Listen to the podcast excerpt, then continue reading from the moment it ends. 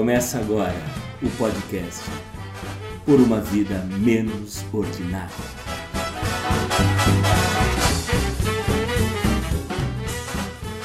O povo brasileiro está nas ruas.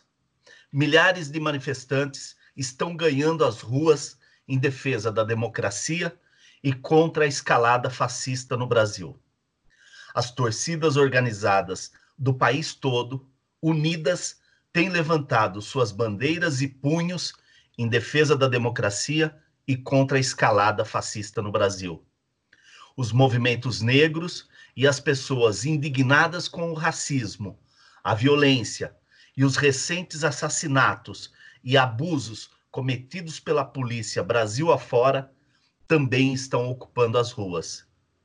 Por outro lado, o número de apoiadores de Bolsonaro pelo fechamento do Congresso Nacional e do STF, defensores do regime militar e do horroroso AI-5 estão deixando as ruas, principalmente a Praça dos Três Poderes, em Brasília. Alguns desses saíram da frente do Palácio do Planalto para invadir hospitais, seguindo a orientação feita em live por Bolsonaro criando verdadeira situação de pânico, como se já não bastasse a rotina de caos dos profissionais da saúde por conta da pandemia. E também a falta de consciência tem levado um número insano de pessoas às ruas, às zonas de comércio popular, aos shopping centers, às praias e em muitas cidades a bares e festas superlotadas, ignorando o pior momento da pandemia no país. No exato momento em que as contaminações diárias ultrapassam a marca de 20 mil pessoas e as mortes, mais de mil todos os dias. Existem também outras 130 mil pessoas nas ruas do Brasil são aqueles em que estar nas ruas não é uma opção ou um ato cívico, e sim uma condição. Somente na cidade de São Paulo são mais de 33 mil pessoas em situação de rua. 10%, ou seja, mais de 3 mil delas com mais de 60 anos. 70% delas são migrantes. E nesse cortejo de desafortunados, estima-se que o Brasil tenha cerca de 40 mil pessoas em situação de refugiados e ou expatriados. 21 mil são venezuelanos. Segundo organizações sociais, parte considerável dessas pessoas vivem em situação de rua. Para tratarmos desses assuntos, eu, Vanderlei Vieira e Cristiano Perobon, desfalcados do nosso meia de ligação, Juliano Chagas, recebemos o assistente social e coordenador do Centro Pop de Jundiaí, João Guilherme Oliveira, neste Por uma Vida Menos Ordinária, número 22. Olá, Cris, como vamos? Fala, Vande. Bem-vindo, João. Obrigado pela participação. Só tem uma, uma hashtag aqui. Volta, Juliano. o nosso meia de ligação. Ah, vai ser osso. João Guilherme, obrigado por sua participação. Por favor, se apresente e eu já começo também com uma pergunta para você. O que, que, é o Centro Pop? Obrigado, João, por você tá, ter atendido a gente. Olá, Vandy, olá, Cristiano, olá a todos os ouvintes. É, eu que agradeço a oportunidade né, de poder estar falando um pouco com vocês, participar dessa iniciativa bem bacana. O Centro Pop ele é um equipamento público, né, um serviço público definido aí pela legislação federal. Né, então, ele é um equipamento público que se destina ao atendimento de pessoas em situação de rua. Né? O atendimento dele é totalmente gratuito, de portas abertas, que a gente fala, né, que não necessita de um agendamento prévio para atendimento. Então, qualquer momento que a pessoa chega no Centro Pop, ela é atendida. No Centro Pop, nós disponibilizamos é, higiene pessoal, alimentação e atendimento psicossocial para as pessoas que buscam esse tipo de serviço. Muito bem. João, esse serviço, é, nós estamos falando da cidade de Jundiaí, né? Mas ele é um serviço que se encontra no Brasil inteiro ou não? Ele é um serviço nacional. É, algumas cidades aí, cidades geralmente com mais de 80 mil habitantes, não é uma, não é uma obrigatoriedade isso, né? É, cidades com menos que esse número de habitantes podem ter centro pop. Mas geralmente a partir de 80, 100 mil habitantes são obrigados a ter um centro pop específico para esse atendimento. Então, no Brasil inteiro, em alguma cidade aí, uma cidade de porte médio, possivelmente ela vai ter um centro pop, né? E no Brasil inteiro chama centro pop. Então, as pessoas que é, estão em situação de rua, elas geralmente já têm esse prévio conhecimento e acabam buscando esse tipo de atendimento em cidades de médio ou grande porte para terem suas demandas atendidas. Tá. João, antes de eu passar para o Cris, eu queria saber de você. É, com a pandemia, e principalmente este período que nós estamos aí em isolamento social, né, de março aí, do dia 13, 15 de março até agora, teve um aumento é, um, no fluxo de pessoas é, que se servem ali do, do Centro Pop, que, que utilizam o serviço? Uh, Vanderlei, uma das coisas, Vanderlei e Cristiano, né, uma das coisas que nós observamos, que ficou bem nítida, é que devido às restrições de deslocamento para toda a população devido ao isolamento, o número ele se manteve constante no município de Jundiaí. Algumas ações que nós tomamos, seguindo aí as orientações da Defensoria Pública do Estado, da Defensoria Pública da União, foi abrirmos é, é, espaços provisórios de acolhimento. O que, que, seria? Seriam abrigos emergenciais. Então, aqui em Jundiaí, nós abrimos, né, tivemos esse êxito em ter um abrigo emergencial em um centro esportivo, né, porque é algo que veio de repente, sem, sem que a gente tivesse muito tempo de planejar uma estrutura mais abrangente, da qual nós acolhemos 40 pessoas. Então, essas pessoas ficaram em isolamento, né, essas pessoas em situação de rua, tiveram acesso ali à alimentação, à higiene, e também ficaram ali desde o mês de abril que a gente está com esse espaço aberto. Né? Um total ali que passou mais de 50 pessoas. Muitas receberam auxílio emergencial, voltaram para suas famílias, outras foram morar em pensão, mas até a última sexta-feira nós estávamos com uma base aí de 20 pessoas acolhidas. Interessante. Cris? João, é, a gente considerando essa questão, a questão da pandemia, né, é, em relação à população de rua que vive nas ruas, como, como é, como está sendo a questão da conscientização deles com relação à higiene, prevenção, uma série de, de, de hábitos, né, que todos nós tivemos que incorporar, uma vez que já é, é, é uma população vulnerável a muitas coisas, né, que começa desde a da falta de empatia e de humanidade das pessoas no trato do dia a dia, há uma série de doenças, violência, enfim. Como é inserir ainda mais uma questão é, é, é de prevenção aí para essa população? Uhum. É, foi um, foi e está sendo um desafio, né, Cris? Até se de, de, de estrutura de atendimento ali, o que, que nós forçamos muito foi a conscientização. Então, principalmente o afastamento, né? afastar as pessoas para que elas não tivessem um contato tão próximo, a disponibilização de álcool gel em todos os espaços do centro POP e o fornecimento também de máscaras descartáveis. Além disso, é, nós também fornecemos para eles uma maior quantidade de banho, porque o banho é uma das coisas principais da higiene pessoal. O Centro Pop, então, ele também não emendou os feriados que tivemos de quinta ou de terça-feira.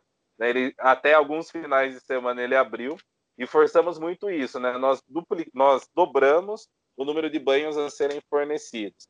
Fora também a orientação básica que eles levaram né, em panfleto também sobre o que é o Covid e também os testes que a gente está fazendo, que nós estamos fazendo todos os dias, de, de temperatura, tudo.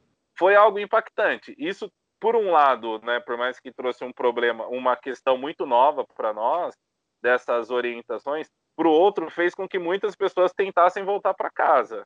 Então isso foi algo importante, né? As pessoas falaram, opa, não vou ficar na rua, né? Teve uma pessoa em situação de rua até que falou para mim, cara, não vou ficar na rua não, me ajuda que eu quero voltar para minha cidade.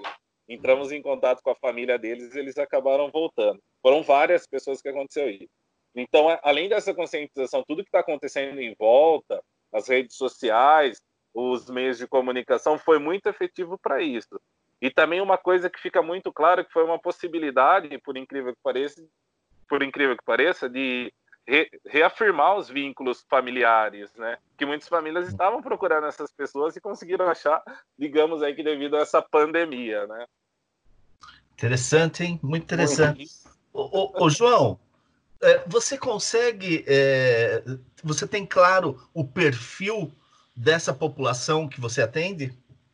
Sim, sim, sim, Vanderlei. Nós temos ali algo em torno de, aqui em Jundiaí, de, de pessoas frequentes no Centro Pop, uma média mensal que vai de 250 até 300 pessoas né, que Uau. realizam atendimento. Essas pessoas, assim, é um número contínuo, e, mas uma grande parte, pelo menos um terço, está de passagem pela cidade. Ou seja, ou está indo sentido São Paulo, ou está indo sentido interior né? E o município acaba ajudando essas pessoas até chegarem a seus destinos. Além disso, qual que é o público-alvo assim que nós temos? 90% são homens, praticamente 60% são da cor branca, são pessoas de pele branca, tá? Nós temos assim algo muito na nossa mente, ah, não, a maioria são negros. Não, a maioria aqui em Jundiaí são pessoas brancas, 90% homens, praticamente 2% pessoas trans, né, mulheres trans, e a grande média com ensino fundamental incompleto. Então, esse é um dos pontos principais aí que temos. Né? Quando a gente fala da, educação, da situação de rua, são uma série de fatores. Então, mais da metade tem ensino fundamental incompleto. É, uma das grandes questões por estar na rua é, são três motivos principais, que é o desemprego, o uso abusivo de álcool, outras drogas e o rompimento dos vínculos familiares. Então, a maioria das pessoas que estão em situação de rua relatam esse perfil, né? Tá. O, o, o João, e a, e a faixa etária? A faixa etária, ela, a maior, é, o grande número de pessoas está ali na faixa entre os 25 aos 45 anos. Tá? Então, o grande número está entre esses 25 aos 45, que é a maioria, praticamente 60% das pessoas. Nossa, é bem baixa, não? bem baixa, é muito, muito baixa. E, e esses fatores todos, nós, ah, nós dizemos muito que o centro pop ele é a última linha, né? Por que a última linha? Porque todas as políticas públicas foram tentadas e a última linha é o centro pop. Então, o trabalho mais difícil da área do desenvolvimento social é o centro pop, porque a pessoa ela já está enraizada na rua. E isso não quer dizer lógico que ah, essa pessoa não tem mais perspectivas. Ela se torna um desafio para nós. Nós temos histórias assim de pessoas que saíram, temos muitas, mas é um trabalho assim extenuante, né? Que você tem que ter paciência e acima de tudo esperança. Ô, ô, ô Cris, é, por favor, entra na hora que você quiser. Vou só fazer mais uma pergunta para o João. Claro, João, E qual que é o tempo médio de permanência é, é, dessas pessoas nessa situação de rua? O tempo médio em que elas estão nessa situação? Uhum. Ó, oh, Vanderlei, eu vou dar um passo atrás aí na sua pergunta. Qual claro. é o nosso grande esforço? Essa pessoa, quando ela chega em situação de rua, ela não ficar por mais de três meses, assim que ela inicia o processo de rualização.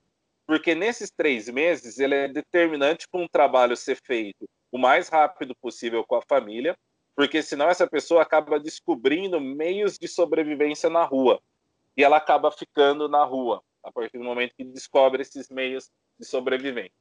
Uma vez descoberto esses meios, ela acaba deixando de lado os vínculos familiares e isso acaba ficando muito difícil para o nosso trabalho. A grande média que nós temos que as pessoas permanecem na rua, né, que a gente vê bem típico isso, é de pelo menos um ano a cinco anos mas temos casos crônicos de, de histórias daquelas crianças que foram atendidas em abrigos lá atrás, né, na década de 80, 90, não conseguiram a inclusão num núcleo familiar, E depois disso, eles continuaram em situação de rua, a partir do momento que deu o tempo do abrigamento. Então, esse cidadão, ele está super enraizado na rua. Ele não tem um norte como família, né? Todos nós temos um norte como família. Esse sujeito, ele não tem esse norte como família. Mas a gente tem história desses, de vários sujeitos, até de mulher, que conseguiu sair da rua mesmo tendo todo esse histórico aí de violência, de direitos suprimidos. Entendi. Cris? João, é, se você puder falar um pouquinho mais, é, como é que são as medidas de reinserção, né? É, e um pouco também, é, se existe algum trabalho, eu não, eu não, digo só aqui, tá? Mas, mas no geral, na tua experiência profissional, é, de como conscientizar o restante da população em relação a, a, a, dar suporte e entender a situação dessas pessoas. Uhum. É, o trabalho que, a gente, que nós fazemos no Centro Pop ele é integrado com a rede de saúde, né, principalmente o pessoal da saúde mental, que tem nos dado um grande suporte, trabalhamos em rede. Dentro da UGADES, da Unidade de Desenvolvimento e Assistência Social, nós temos como um trabalho os abrigos. Então, num primeiro momento, se a pessoa ela vai até o Centro Pop, inicia-se com ela, né, através do atendimento da assistente social, do psicólogo e da equipe que nós temos lá de apoio, inicia-se um, um, um, documento, né, um projeto que chama-se Projeto Individual de Atendimento, que é o PIA. Então, dentro desse projeto, nós focamos junto com a pessoa o que, que ela quer para a vida dela. Então, acho que isso é algo totalmente inovador da política de assistência. É o, que o sujeito quer para ele, não o que eu quero enquanto assistente social ou o que a minha equipe quer. A partir desse documento firmado, nós vamos acompanhando um passo a passo dessa pessoa. Olha, efetivamente, essa pessoa ela está correndo atrás. Então, nós vamos para o abrigo. Então, o abrigo é uma estrutura que essa pessoa não paga para estar no abrigo, está uma política pública. Ela fica por um período ali de pelo menos três, seis meses até um, dois anos, onde ela tem um suporte um pouco bem mais refinado do que o centro pop, porque ela sai da situação de rua enquanto ela está abrigada. Nesse abrigo é feito com ela, com o acompanhamento da assistente social e psicóloga dos abrigos, um trabalho para inserção no mundo do trabalho, da educação, dos vínculos familiares e comunitários. A pessoa fez esse processo, ela vai para a República. A República já é uma estrutura também da prefeitura, onde ela ajuda a pagar o aluguel da casa. Por que ela ajuda a pagar o aluguel? Para ela já ter já iniciar um novo movimento na vida dela, onde ela se torna também corresponsável que ali é a porta de saída que nós brincamos, né? Ó, aqui é a porta de saída, que é a República. É lógico que nem todos os casos acompanham essa linha, né? Nem todos os casos vão para o abrigo e, e, e, República. Tem alguns casos que a gente faz atendimento no POP e volta para a família, né? Mas geralmente os casos seguem esse fluxo. É, aqui o que a gente, que nós também temos é um outro equipamento que é a casa de passagem. Então, a casa de passagem é aquele cidadão que chega na cidade não tem onde dormir, não tem onde ficar, não tem condições financeiras. Então nós mandamos para casa de passagem em parceria ali com o SOS. Todos esses equipamentos têm atendimento de psicólogo, assistente social e equipe técnica. Então é tudo articulado, tudo muito conversado. É uma rede em si mesmo, da qual nós vamos sempre trocando ideias para ir evoluindo no atendimento. Ô, ô João, ainda para ainda não, para a gente fechar é, essa questão do, do perfil, uhum. é, a maior incidência é, de pessoas que chegam a Jundiaí, existe um, um estado é, mais marcado ou, ou isso é, é muito variável? Olha, é, o que eu vejo muito, Vanderlei, ele é bem variável. Nós temos, é lógico, um fluxo maior de pessoas ali da região norte e nordeste. Né? Então, um fluxo assim bem marcante de pessoas que vêm para São Paulo para tentar a vida. Nós temos também ali algumas pessoas da região do Paraná, né, do Paraná que vêm para cá, para São Paulo, e também aquelas pessoas que vêm de outros países, mas é um número bem menor, bem reduzido, principalmente da Venezuela. Né? Dos outros países, que é Argentina, Uruguai, Paraguai, nós temos a figura do artista de rua, que também é atendido no Centro Pop, né? Mas ele vem vem para Jundiaí para fazer os, os, trabalhos de rua como artista de rua e geralmente não fica, vai em sentido do litoral né, até por conta do, do público do litoral ser maior do que aqui em Jundiaí. Entendi. Cris? Ô, ô João, é, e, e, aí voltando um pouquinho mais especificamente à questão da Covid, é, a gente está acompanhando os números da cidade, assim como os números do Brasil, mas especificamente aqui. A gente tem números de casos né, é, nessa população? Você tem alguma coisa aí para é, é, específica nesse sentido? Nós tivemos, Cris, é, desde o início da pandemia, quatro casos suspeitos, né, sendo que um somente foi confirmado em pessoas em situação de rua. É, nós temos uma estrutura em um dos abrigos que é isolada para receber, caso nós tenhamos alguém suspeito ou, e, ou, confirma, ou confirmado com Covid. Nosso maior diálogo hoje é com o Hospital São Vicente, com o serviço social de lá, para que esses casos que possam ter alta, eles serem encaminhados para esse abrigo. A prefeitura também, através da Algades, da doutora Nádia e da Ariane, nós temos um, um, também dois quartos né, em hotel separado para essa população, que até o momento nós não precisamos usar. Né, que a própria rede de abrigo no isolamento dentro de quartos de abrigo deu conta da demanda. É lógico que nós temos uma questão hoje no Brasil muito ligada à subnotificação. Por mais que a Prefeitura de Jundiaí tente fazer o seu trabalho e vem sendo bem feito, mas nós sabemos que é, é difícil para essa população, principalmente, buscar os serviços de saúde quando né, dá, dá necessidade. Ah, perfeito. Existe, existe uma certa.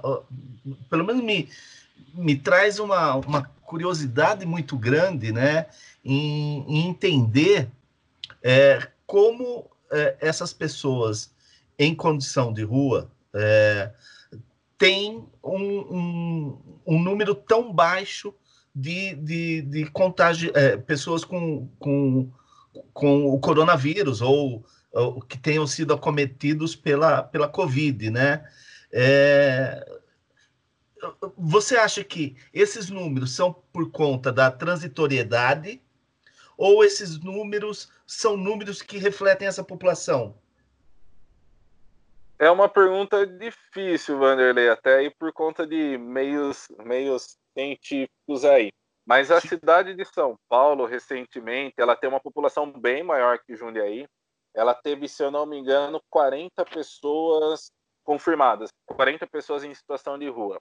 Comparando uhum. que São Paulo tem uma população em situação de rua aí pelo menos 20 vezes maior que Jundiaí, a gente está abaixo dessa média. Né? Mas é uma questão é uma questão interessante e que também é, o, o, essa, essa pessoa em situação de rua, eu acho que pela dificuldade dela em acessar os serviços, muitas vezes, ela acaba também não sendo, não sendo diagnosticada com isso eu também acredito muito, é um pensamento meu, que possamos ter muitas pessoas em situação de rua assintomáticas. Né? Então, uhum. é uma das coisas assim, que é uma dúvida muito grande que eu tenho olhando assim, os estudos. Né? Pode ser possível? Pode ser possível sim. Né? Ou aqueles que já tiveram mesmo Covid e, e, e conseguiram passar pelo Covid sem um tratamento né, efetivo. assim. É, mas, mas, de qualquer forma, a gente tem que levar em consideração a subnotificação, né? E só para atualizar os números, que nós fazemos isso todo o programa, né? É, eu estou com os números de ontem, não saíram os de hoje ainda. É, me corrijam se vocês já viram se saiu, mas até ontem nós tínhamos 42.837 mortes e 852.785 pessoas infectadas, né? Quer dizer, números malucos, né? Gritantes, né?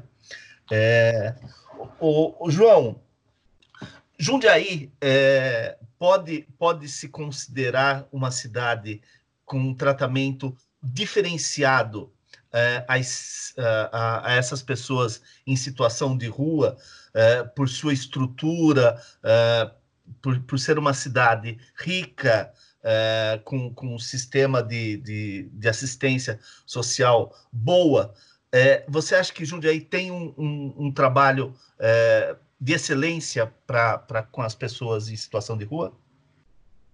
Nós, é, no diálogo que eu tenho com as pessoas que vêm aqui, né, em Jundiaí, as pessoas em situação de rua, então a gente sempre gosta de conversar para saber como são outros locais, né? Eu também já visitei alguns outros locais.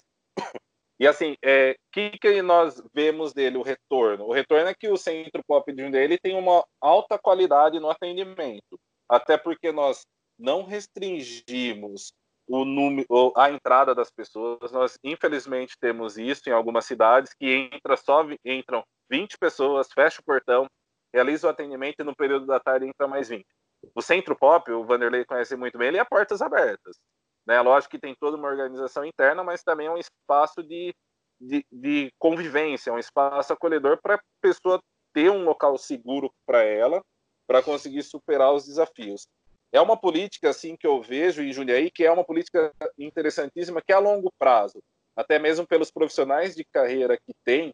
Então eles vão levando a longo prazo e a gestão também ela dá um apoio muito grande para o desenvolvimento do trabalho. Então eu vejo que Jundiaí ele, ele tem um, números interessantes, números de qualidade. Ao mesmo tempo, Jundiaí não vai dar conta do problema em situação de rua no Brasil. Jundiaí é uma das cidades, né? Não tem como nós darmos conta de todo mundo que vem para cá, porque os nossos recursos são finitos, né? Nós damos conta o que nós não conseguimos dar conta nós conversamos com essa pessoa que é importante ela estar próximo da família dela, caso seja em outra cidade, sendo a vontade dela também, nós entramos em contato com outros centros, outros centros pop e pactuamos o recâmbio. Mas Jundiaí eu acho que está entre as tops 10 aí do Brasil, modéstia à parte, viu? Ah. Ó, o, o Cris me atualizou aqui, os números de hoje são é, 612 mortes, totalizando 43.332 e nós temos 867.624 casos. É um, um, drama, né? Um drama. O, o João, mais uma questão é, com, com relação a, a, essa estrutura de, de acolhimento e tudo mais. É, Jundiaí viveu alguns anos atrás, alguns poucos anos atrás, uma disputa ali na, na, na comunidade com relação à desativação de um, de um, de um centro, acho que é uma, era uma, uma associação é, que, que não era é, ligada ao governo, né, que era o SOS, eu, me, me, me ajude aí, que eu, eu não sei direito se ela era uma, uma associação independente ou se ela tinha essa ligação com, com o município, mas é, foi, foi alvo aí de uma, de uma disputa é, na, na, na, na, comunidade ali do bairro onde ela estava, né, para que fosse desativada, para que saísse de lá. E assim, é, e naquele momento, o, o que se percebeu foi uma, um, uma sensação assim é, uma, uma intenção dos moradores do bairro lá, do bairro do Anhangabaú, é que aquela, aquela instituição não estivesse lá, que, a, que, a, que aquelas pessoas não estivessem mais lá. É, e, e, e, uma certa campanha é, nos meios de comunicação que reforçavam essa situação, né? É, depois disso, parece que houve um, um, um, uma calma né, nessa, nessa disputa toda.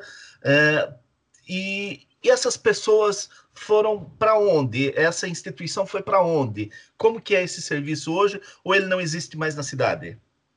Não, o, o serviço ele existe. Né? Esse serviço ele foi readequado. Hoje ele se encontra ali na Rua Prudente de Moraes momentaneamente debaixo ali do viaduto da Ponte São João. Então, esse uhum. serviço hoje ele tem o nome de Casa de Passagem, que é aquele serviço que eu te falei da pessoa que vem em Jundiaí, não tem onde ficar momentaneamente, acaba nós temos esse serviço da Casa de Passagem.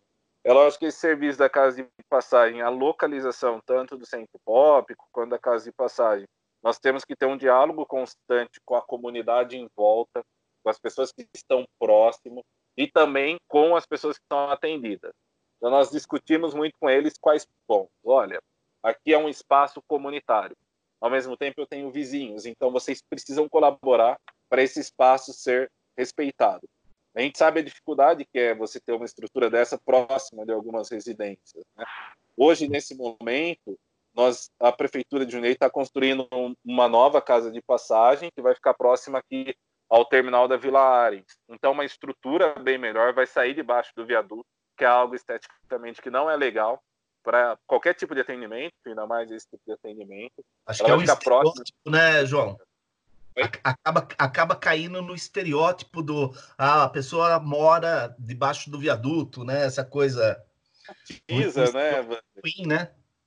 Sim, sim, é uma coisa que não é, não é agradável, né?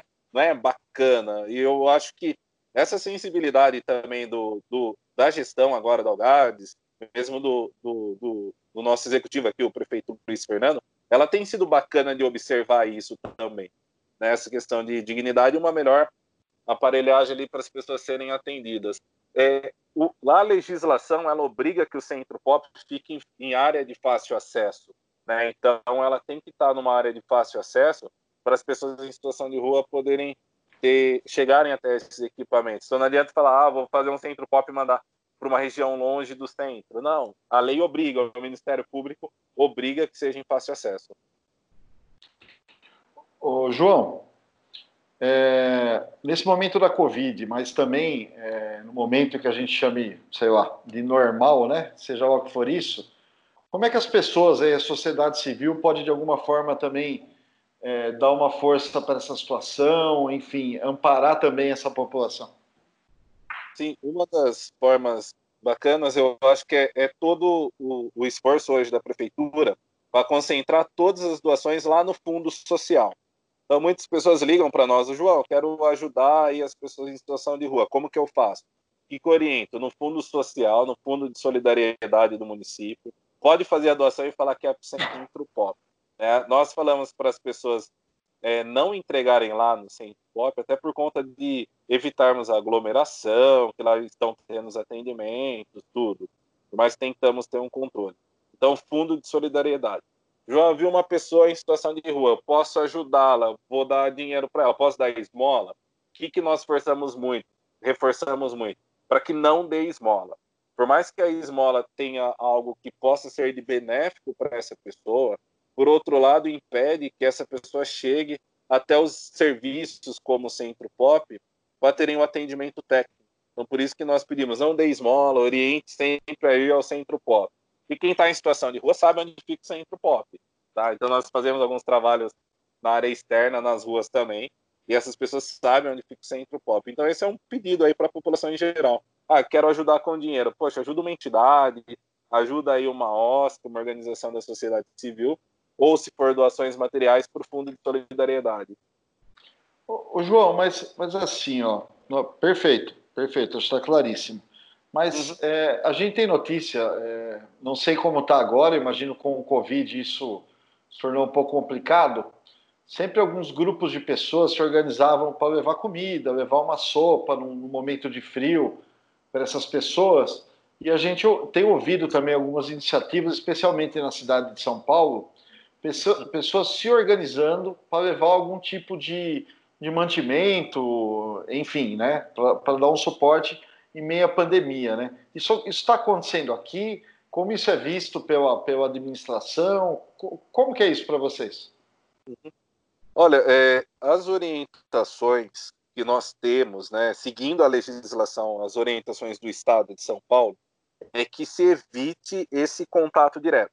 Então, eu faço parte de um grupo de WhatsApp que tem a maioria das pessoas que entregam comida na rua. Então, eu tenho dialogado constantemente com eles, dando orientações, tudo, para evitar aproximação, até também para não colocar em risco a pessoa em situação de rua e nem o voluntário ou a comunidade esteja fazendo esse tipo de, de doação. O diálogo para mim é constante, Cris. Eu sei que por algum momento eles pararam de fazer as doações na rua, principalmente na hora da janta, e agora eu sei que estão retornando. Então eu mantenho sempre o diálogo. É lógico que essas boas ações elas elas são válidas também, mas o meu diálogo principalmente com essas pessoas, com esses grupos, é de estar tá orientando para quem eles atendem irem para o centro pop. Então nós firmamos uma parceria muito bacana. Por mais que eles tenham atendimento, eles reforçam, ó, amanhã o Centro Pop está aberto, na segunda está aberto. Vai lá e conversa com o João ou com algum profissional do Centro Pop. Nós vamos formando um, um vínculo.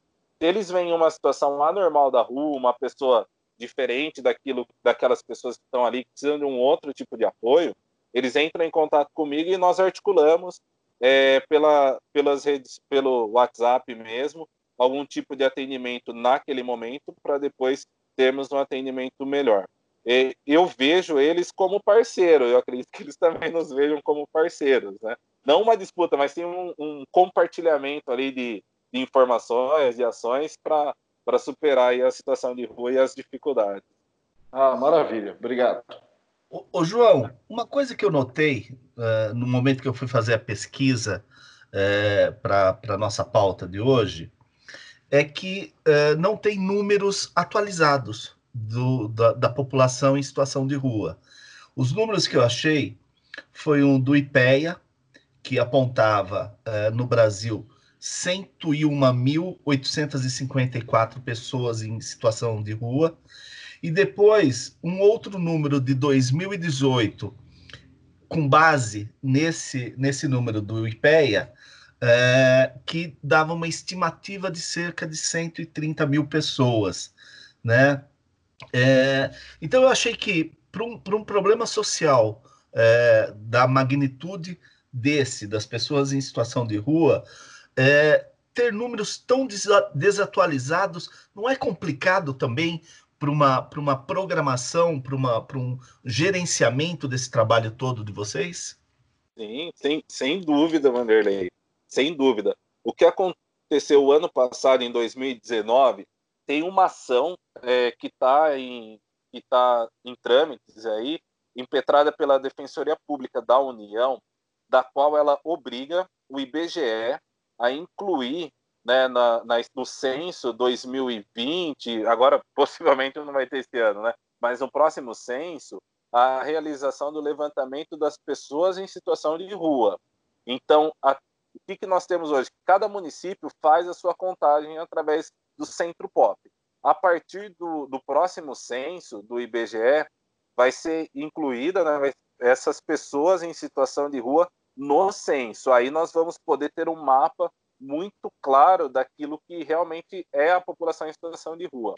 Nós, alguns estudos e estimativas dão aí que a população em situação de rua equivale a 0,3 até 5% do número da população. Então nós pegamos aí a população brasileira, 0,5% são pessoas que estão em situação de rua. Se a gente hum. conseguir manter esse número, Jundiaí hoje ela está com menos de 0,1%. Jundiaí, então, ele está se equiparando com os números de população em situação de rua na Europa.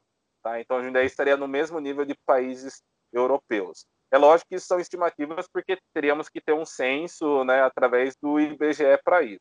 O que dificulta também esse censo é que é uma população muito heterogênea, né? Então, hora ela está em situação de rua, pode ser que hora ela esteja na sua residência, hora volta com a família. Então é algo bem difícil de conseguir quantificar. Mas o que ajudaria muito é essa ação da Defensoria Pública da União, da qual o IBGE fizesse o levantamento. Tá. Bom, você, você disse é, que, que o atendimento de vocês é, no Centro Pop em Jundiaí também é, atende ao, a venezuelanos, né? No início da, da, da, década passada, né, de 2010, acho que a partir do, do anos 2000, o Brasil recebeu muita gente do Haiti, né? É, depois do, do, terremoto, também por conta da cooperação Brasil-Haiti, o Brasil recebeu muito haitianos, né? É, e hoje os venezuelanos, por, pelo flagelo que se vive no país deles, né? É, aqui é, nós recebemos também os haitianos ou não? Ou, ou é, esse pessoal já passou por aqui e já não, já não vem mais para essa, essa nossa região? O que nós temos hoje é que o, os haitianos e as populações de outros países, geralmente elas são atendidas na capital paulista. Até por conta da estrutura de alguns órgãos lá do Ministério da Justiça, tudo, que focaram nas capitais, né? Então é São Paulo, Rio de Janeiro, Curitiba, onde foi feito ali um fluxo com essas pessoas. O que nós temos muitas pessoas que eh, elas elas vêm da Venezuela, estão de passagem em busca desse atendimento na capital paulista. Alguns eles se acabam se fixando aqui em Jundiaí até por conta do trabalho ali de uma de uma ONG vinculada com com a capital paulista que acaba recebendo esses haitianos. Eles não têm um perfil de situação de rua, né? então são pessoas que vêm com família e ah. eles já têm uma cultura de não ter esse histórico de rua. Né? Eles são refugiados muitas vezes de guerra, né? refugiados aí das catástrofes, das dificuldades né, de, de, dos estados aí do, dos quais vieram. O, o, o, específico que eu tenho aqui é principalmente aqueles que vêm de passagem que são artistas de rua. Esses daí eles não, não têm residências fixas, né? Então, eles andam e é, é interessantíssimo o diálogo com eles porque eles não querem ter residência fixa. Então é uma escolha de vida viver né, nessa liberdade aí da qual eles eles falam que seriam como passarinhos, né? Se ficassem numa casa seriam seriam mortos no, dentro de uma casa porque não é esse, essa questão de vida que eles têm para eles. Né? Eu, eu, só queria é, retomar essa questão dos refugiados ou expatriados.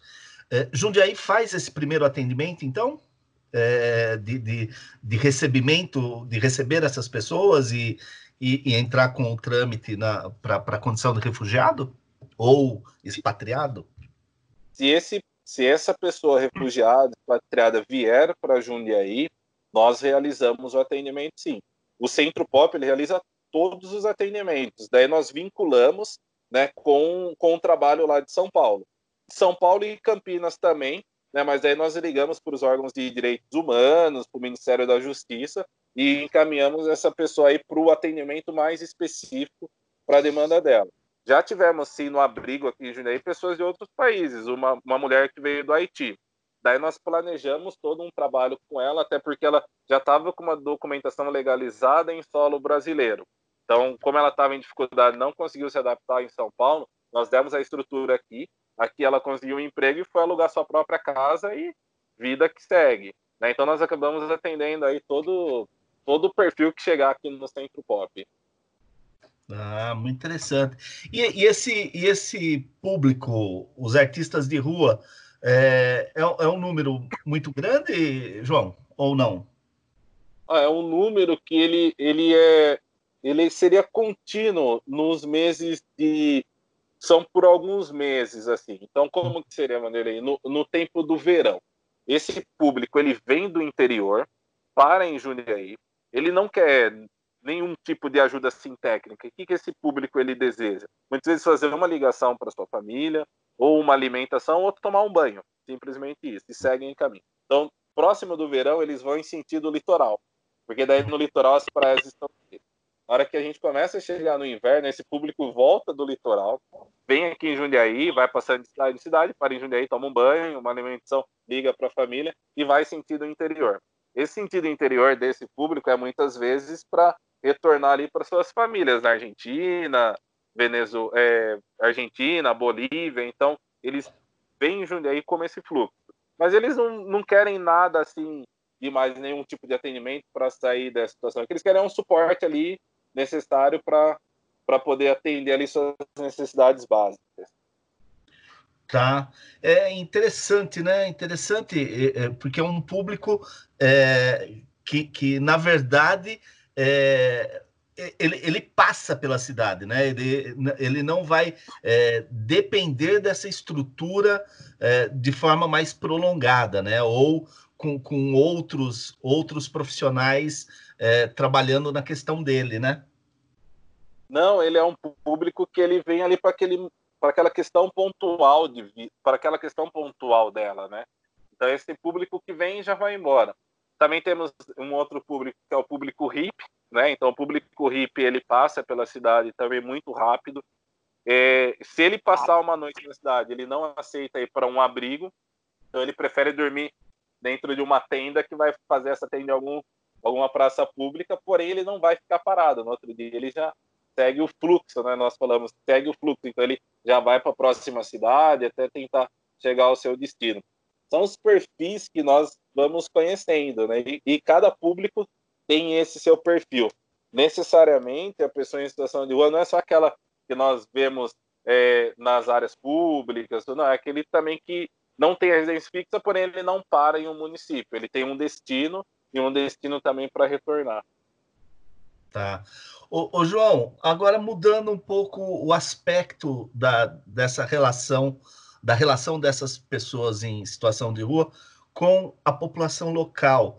É, existe, existe muita hostilização é, com as pessoas e também é, existem é, notícias, informações de violência policial contra essas pessoas? Em Jundiaí, eles chegam muito com um histórico, né? não aqui no município, mas eu vejo que principalmente de outros locais, de outros locais, né, de onde eles vieram.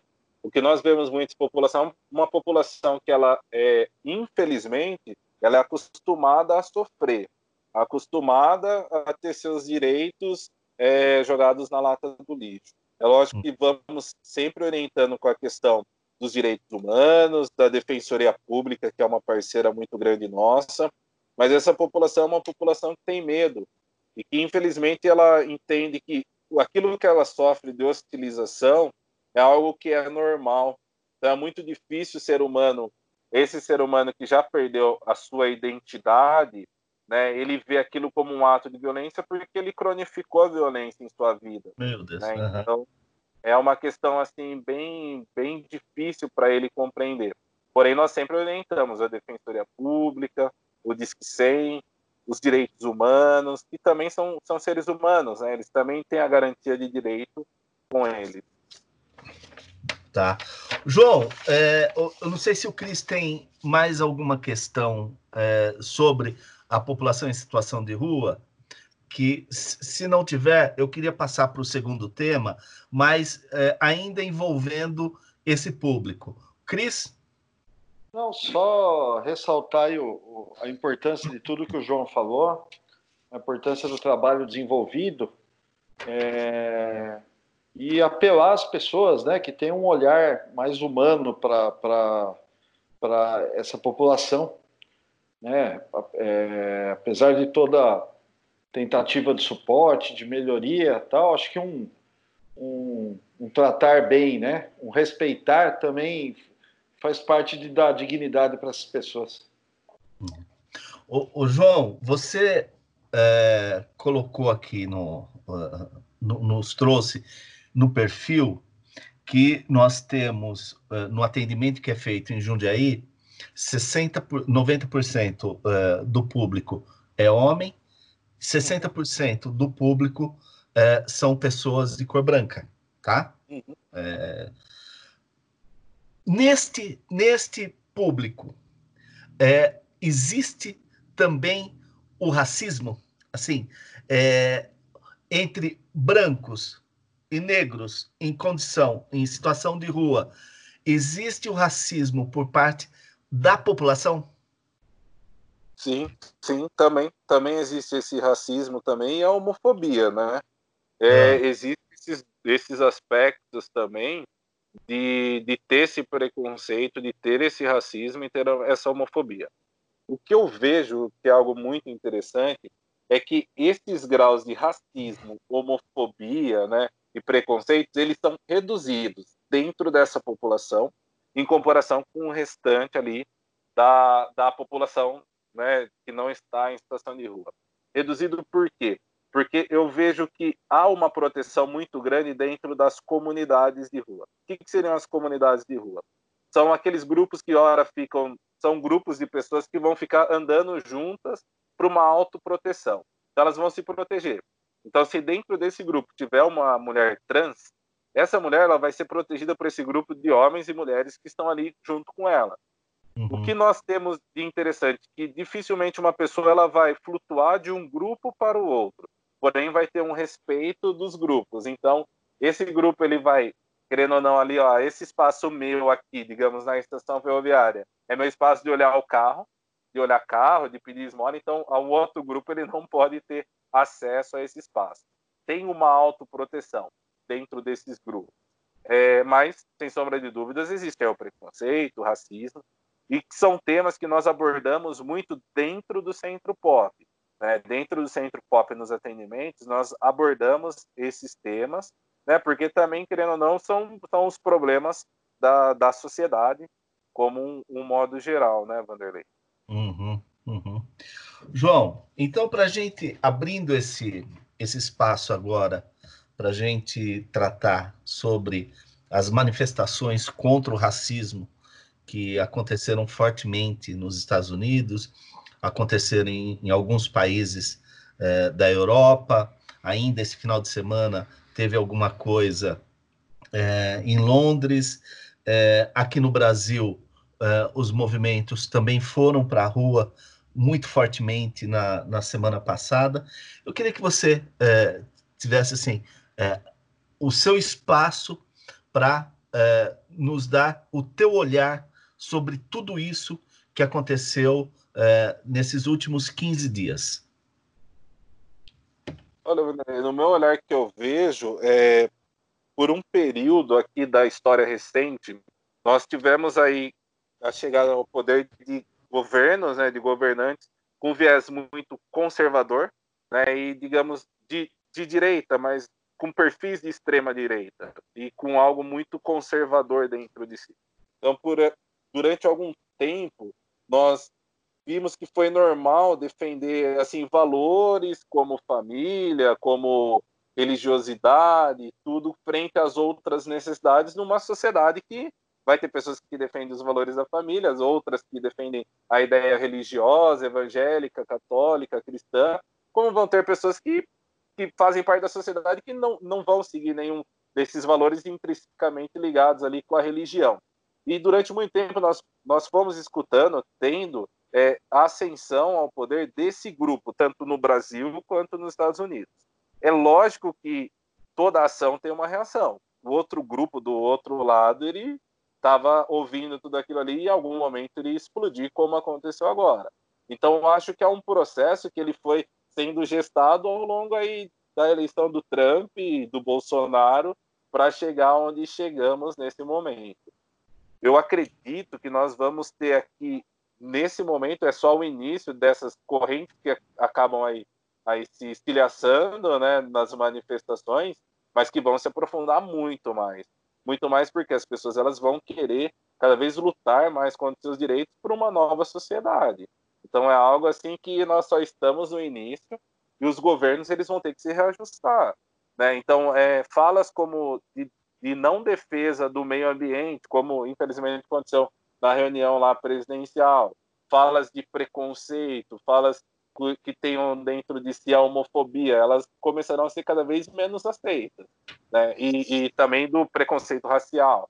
Então as pessoas elas vão começar cada vez mais a quererem um outro tipo de sociedade, ainda mais impulsionadas aí pelas redes sociais, pelo Twitter, Facebook, Instagram, WhatsApp, então, acho que é um novo capítulo na história, requentado com o coronavírus, né? Com a pandemia que está aí.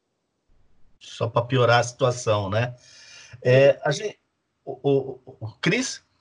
Não, eu concordo com o João. Acho que a leitura é, que ele fez é muito feliz, né? E você vê até nas manifestações de hoje, domingo, é, essa pauta está totalmente presente, é pauta de frente. Você tem ainda uma, uma parte de quem poderia estar ajudando a engajar mais gente nessas, nessas manifestações, está é, tá fazendo apelo para que as pessoas não participem pela questão do Covid. É acertado isso. É, sem recriminar quem está tá se arriscando para participar. Mas não fosse a questão do Covid, as ruas estariam pegando fogo. O racismo é central nessa luta. O, o, o João, a gente fala muito sobre é, alguns é, casos que acontecem, né? A gente pontua por alguns casos, é, como aconteceu recentemente no Rio de Janeiro com o menino João Pedro, como aconteceu com aquele, com o outro rapaz, o Tiago, que estava de moto, é, depois como aconteceu com um menino lá em Pernambuco, né? É, isso tudo é, gera uma, uma grande comoção e, e surgem atos, surgem manifestações, surgem tudo. Só que a gente trata muito aqui no programa, a gente já falou diversas vezes com relação ao que é, é chamado de o racismo estrutural. Porque se nós formos pegar o Atlas da Violência, por exemplo, ele traz um número que é mais do que alarmante, que a PM de São Paulo, ou as polícias de São Paulo, né? não só a polícia militar, mas também a polícia civil, é, mata um negro a cada 16 horas em São Paulo. Uhum. Ou seja, isso não é pontual, isso não é ocasional, quer dizer, isso é sistemático, né? E, e por incrível que possa parecer, é, depois de 10 dias, 12 dias intensos de manifestações contra o racismo, que, que toda a televisão, todo o telejornal, é, todo, toda a programação de rádio, da, da, das redes sociais falou muito disso. Nesse final de semana, né, de, de sexta-feira, uh, na sexta-feira, uh, dois uh, flagrantes, né, que foram filmados por, por moradores de, de, de, de, uma sessão de espancamento, né, duas sessões de espancamento feitas pela Polícia Militar contra jovens negros, um em Barueri, outro na zona norte de São Paulo, filmados pelas pessoas que moram lá na, na localidade, e assim, e de uma covardia extremada, né? É, no caso de Barueri, é, não só a pessoa foi espancada, como quem chegava ali para tentar conter era espancado também, uma coisa de 10 policiais fazendo isso. Em São Paulo, outros seis policiais, oito policiais em Barueri, é, é, na zona norte de São Paulo, seis policiais. Então, nós estamos falando também de um, de um desse racismo estrutural, né? De uma polícia que tem o seu alvo é já pré-estabelecido, pré-definido, não é? Não, exatamente. É, é, é, histórico até o, o, papel aí que, que é desempenhado por. Eu, eu vou colocar, tá, Wander, alguns policiais. Tá? Eu que, quero acreditar ah. que não seja a maioria. Tá? Claro. Eu vou partir desse pressuposto. Mas é lógico que isso ele tem que ser estudado em toda a estrutura da, da polícia militar, né, mas com ações efetivas. Eu vejo que o governador, ele, ah, eu afastei os policiais envolvidos. Não, tem que ter uma mudança de estrutura igual está acontecendo nos Estados Unidos. Nos Estados Unidos está tendo uma mudança da estrutura policial nas abordagens, né? Algo que vai demandar tempo e os resultados vão demorar um pouco, mas que é necessário dar o pontapé inicial. É, uma, uma coisa só que é lastimável é você ver a abordagem que teve ali em Barueri e na zona norte de São Paulo, se eu não me engano, e a abordagem que teve por, um, por, um, por uma mulher que estava sendo vítima de violência doméstica no Alphaville na semana passada, onde uhum. os policiais são xingados, são chamados de bosta e a abordagem é totalmente diferente. Então, o povo da periferia, quem reside na periferia, e principalmente se for negro também, a, a polícia tem uma abordagem completamente autoritária, né, na qual desrespeita ali todo todo cidadão, desrespeita ali aos direitos daquela pessoa. É uma mudança estrutural. Eu acredito que é, é uma necessidade de uma mudança estrutural que vai demandar tempo, mas que precisa ser iniciada antes que coisas piores é, aconteçam no, no país e no estado de São Paulo, aqui falando na nossa realidade. João, eu agradeço muito a sua correção na minha fala, é, que é verdade, nós não estamos falando da, da, da instituição Polícia Militar é, como um todo, nós não estamos falando que isso seja algo que os caras aprendam na, na academia da Polícia Militar. É, é um, uma parcela é, da corporação. É, infelizmente, pelos números, me parece uma parcela que, que grande demais para o pro tempo que a gente vive, né? Então, eu acho que uh, não caberia você ter essas ocorrências tão frequentes, né? Mas a, a sua correção é, ela é perfeita. É, nós não estamos falando da instituição Polícia Militar como um todo, nós não estamos falando da corporação como um todo, nós estamos falando de alguns é, de algumas pessoas que não respeitam os direitos básicos de cidadania é, do, do, pobre, é, do negro, é, da mulher, e, e, que, em alguns casos, até parece algo sistemático pelo número de jovens negros é, e moradores é, de, de, de, comunidades mais pobres que são vítimas dessa violência toda, mas sua, sua correção foi muito acertada. Cris?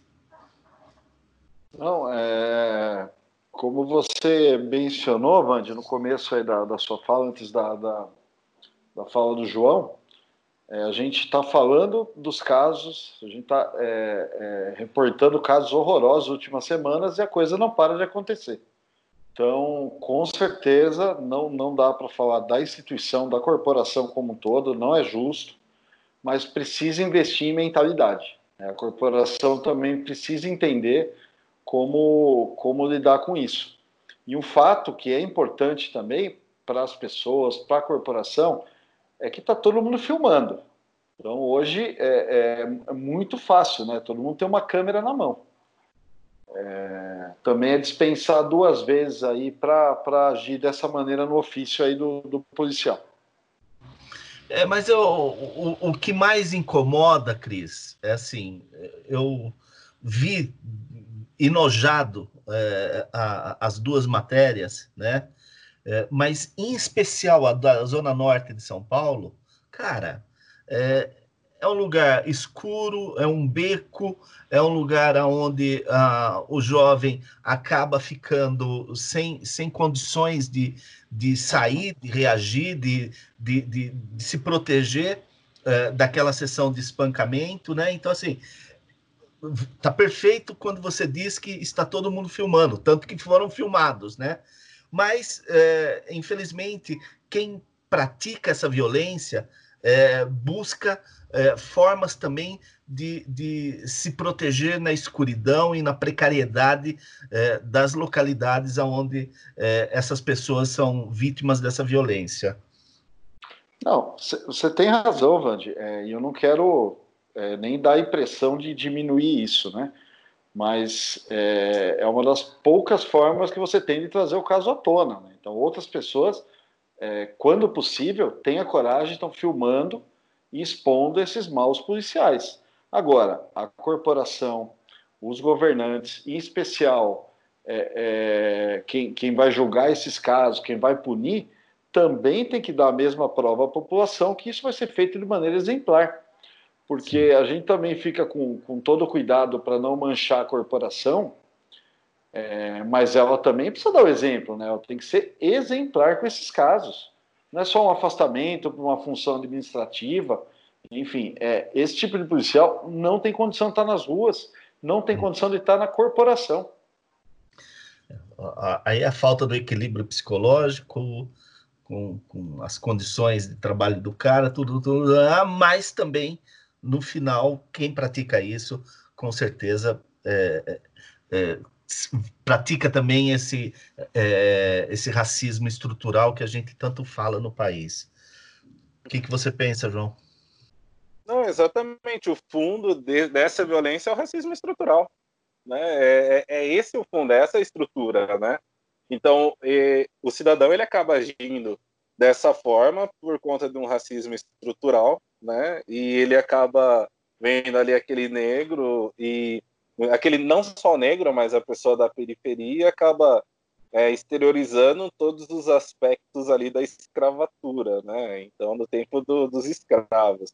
E ele também acaba projetando nesse sujeito, na sua abordagem, né, todas as suas frustrações que esse cidadão tem com o Estado, ele joga naquele sujeito que muitas vezes é um pai de família que está indo buscar o sustento ali para sua família ou está tentando fazer alguma coisa ali pela comunidade. infelizmente, esses fatos aí eles estão muito rotineiros, né? Quando a gente vê todo o mundo repensando esses atos, no Brasil começa a aparecer. Mas eu reforço, Vanderlei e Cristiano, principalmente a questão da abordagem social que foi feita em Barueri, na Zona Norte, com a, com a diferença da abordagem que foi feita no Alphaville, né, uhum. onde o sujeito lá no condomínio de luxo falou tudo aquilo com a polícia e parece que não aconteceu nada, né?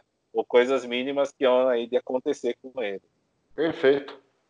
É, é, é, quando a gente ouve tanto é, invasão de, de, de, de, casas, de barraco na, na, periferia pela polícia, né? Porque é, sabia que tinha um suspeito, ou no caso do João Pedro, por exemplo, né?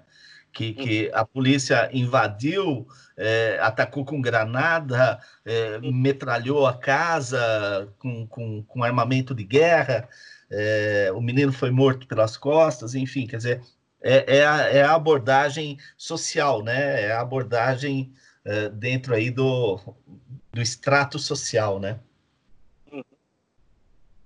É, infelizmente, infelizmente. É, e, e, no caso do, do, Rio de Janeiro, eu só vou me estender é, nessa questão é, para falar um pouco do, do Witzel, né? Que é, não podemos nos esquecer que ele se elegeu com o slogan é, tiro na cabecinha, né? É, para qualquer pessoa que estivesse portando fuzil. E o, e o mais interessante é que desta fala de campanha do tiro na cabecinha para quem estava portando fuzil, se a gente pegar o número de pessoas que morreram é, por ação policial no Rio de Janeiro e que não estavam portando fuzil, muito pelo contrário, né? Nós temos o, o caso da Ágata, né?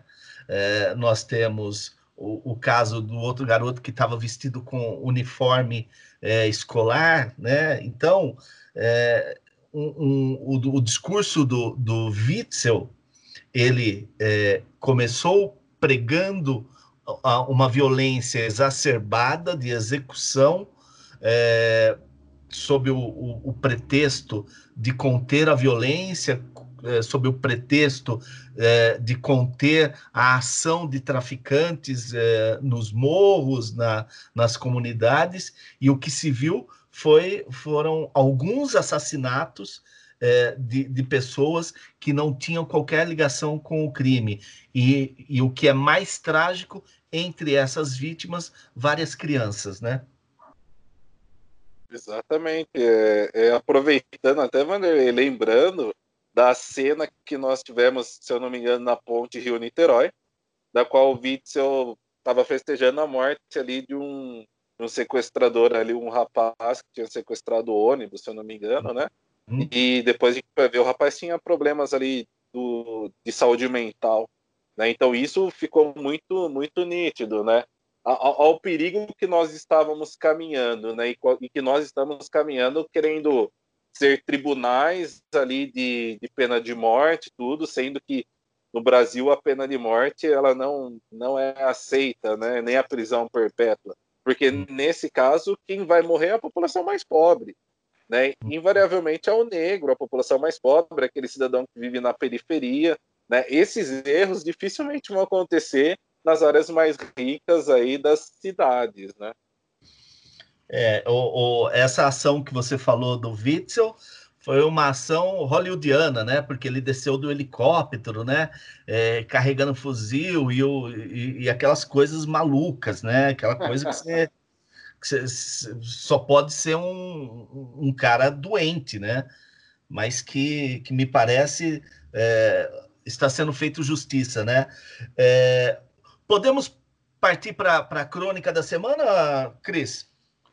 Podemos. Posso só fazer uma observação aí na fala de vocês? Todas, todas, por favor. Ex-governador em exercício, é, eu, eu acho que poderíamos até começar por ele, né? Porque 69 a 0, né? Acho que foi o, o 69 mais desagradável é, da história do número, né? Viu? Será que ele deu, será que ele deu um soquinho no ar também nesse placar? É, olha, implacável, né? O que, que é, João? A história é implacável, né? É, a história é implacável e, e não é a primeira vez que um, um Rambo desses, né, é, se dá mal porque é, não tem é, diálogo com ele, né? Não tem Podemos lembrar do, do, do Collor de Mello, né? Que também tinha esses arroubos, né? É, e não quer conversar com ninguém, porque é, é, a mentalidade do ditador, né? A mentalidade totalitária. É aquela mentalidade eu sou o Estado, né? E, e no Rio de Janeiro parece que a banda toca diferente, né? O, o cara poderia ter, no mínimo, é, é, avaliado, né? Que o presidente da Alerj, da, da, da Assembleia Legislativa do Rio de Janeiro, é do PT, né? Então, no mínimo, ele correria riscos, né? Mas parece que não, né? Que eu acho que é, é essa, essa ideia de super-herói mesmo, né?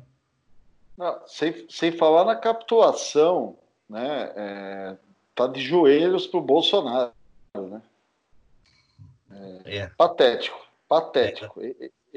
Essa é uma figura que dessa eleição de 2018, não fosse o Bolsonaro, seria a figura mais patética eleita no país todo.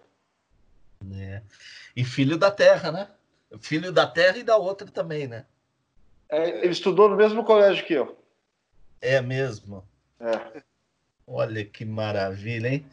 João, qual que, é, qual que, é, a sua simpatia por, por, por, por Witzel? Weintraub daqui a pouco. Por é. Witzel. Olha, o Vanderlei Cristiano, nós hoje nós nós acreditávamos que já tínhamos que a, que a sociedade já tinha conseguido passar do tempo da ditadura, do autoritarismo, tudo, mas as eleições de 2018 foram incríveis, porque elas acordaram aí alguns, algumas questões aí que, que imaginávamos que já não teríamos mais. Do Witzel nenhuma, nenhuma. A partir do momento que esse discurso opulento, esse discurso que, que quer pregar as morais, que quer destruir o, a população por simplesmente achar que aquele estereotipo ele é mais propenso ao crime, tudo, e, e, e acabar passando por cima dos direitos humanos, né? Então é nenhuma. Eu que trabalho com as pessoas em situação de rua, trabalho aí com, com detentos também, eu trabalho com os detentos, trabalho aí com a população que mais necessita. Eu sou totalmente defensor dos direitos humanos.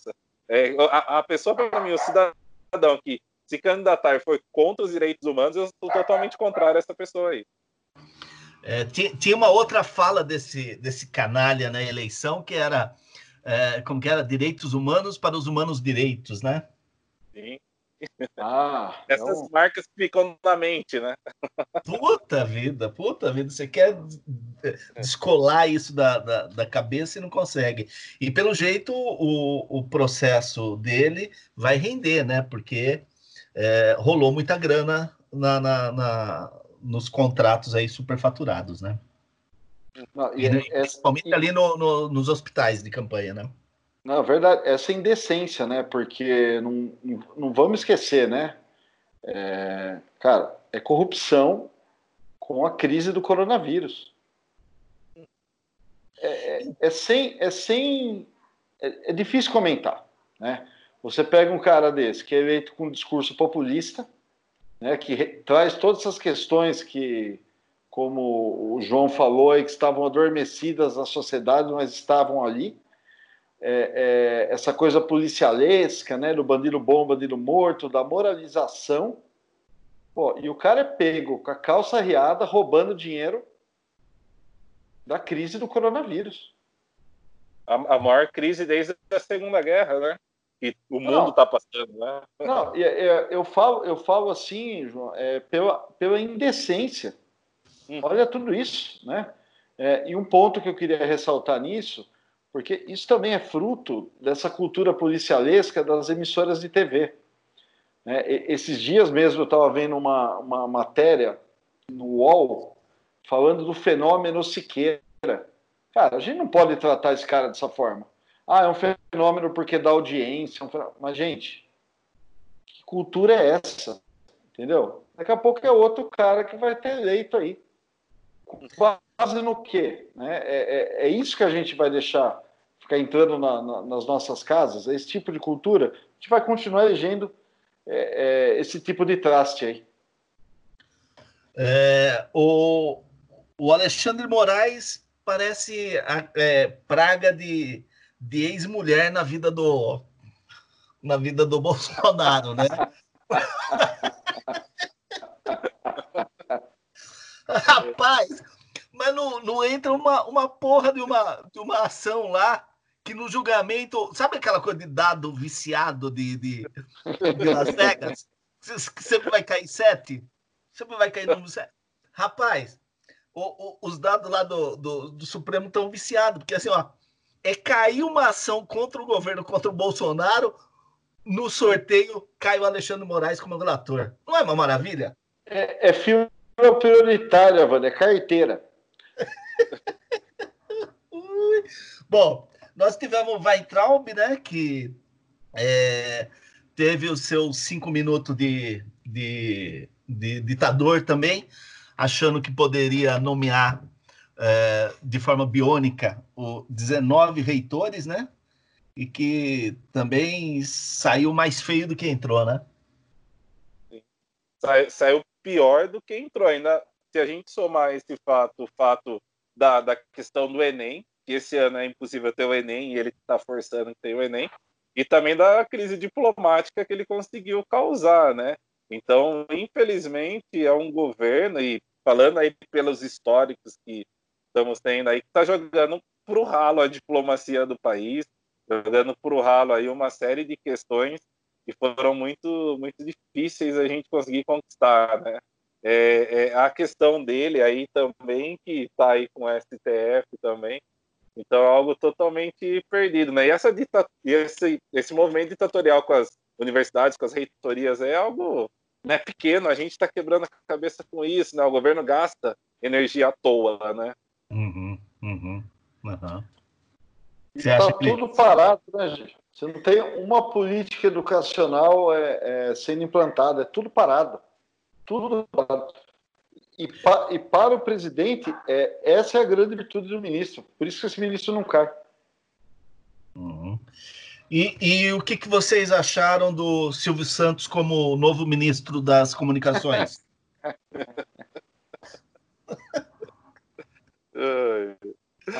ah, rapaz, eu não sei se é o roletrando ou quem quer dinheiro ali, viu, cara?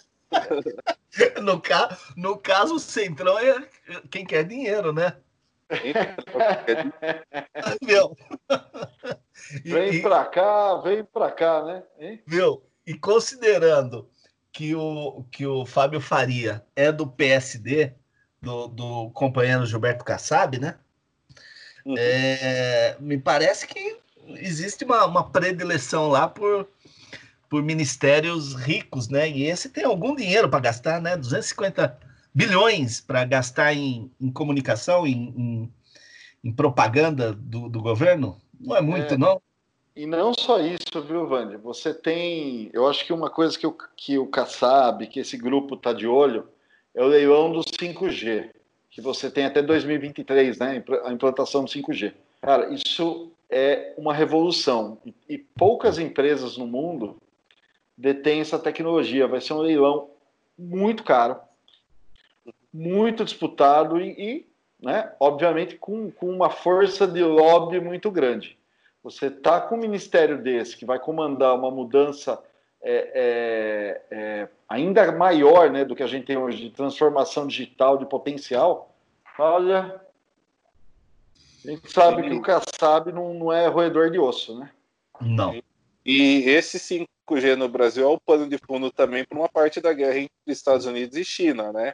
Sim. Então é esse de fundo também, esse 5G aí que vem para o Brasil, né? É a questão com a, Huawei, né? Que é a empresa chinesa, enfim. Uhum. É, não, não é pouca coisa não, viu, gente?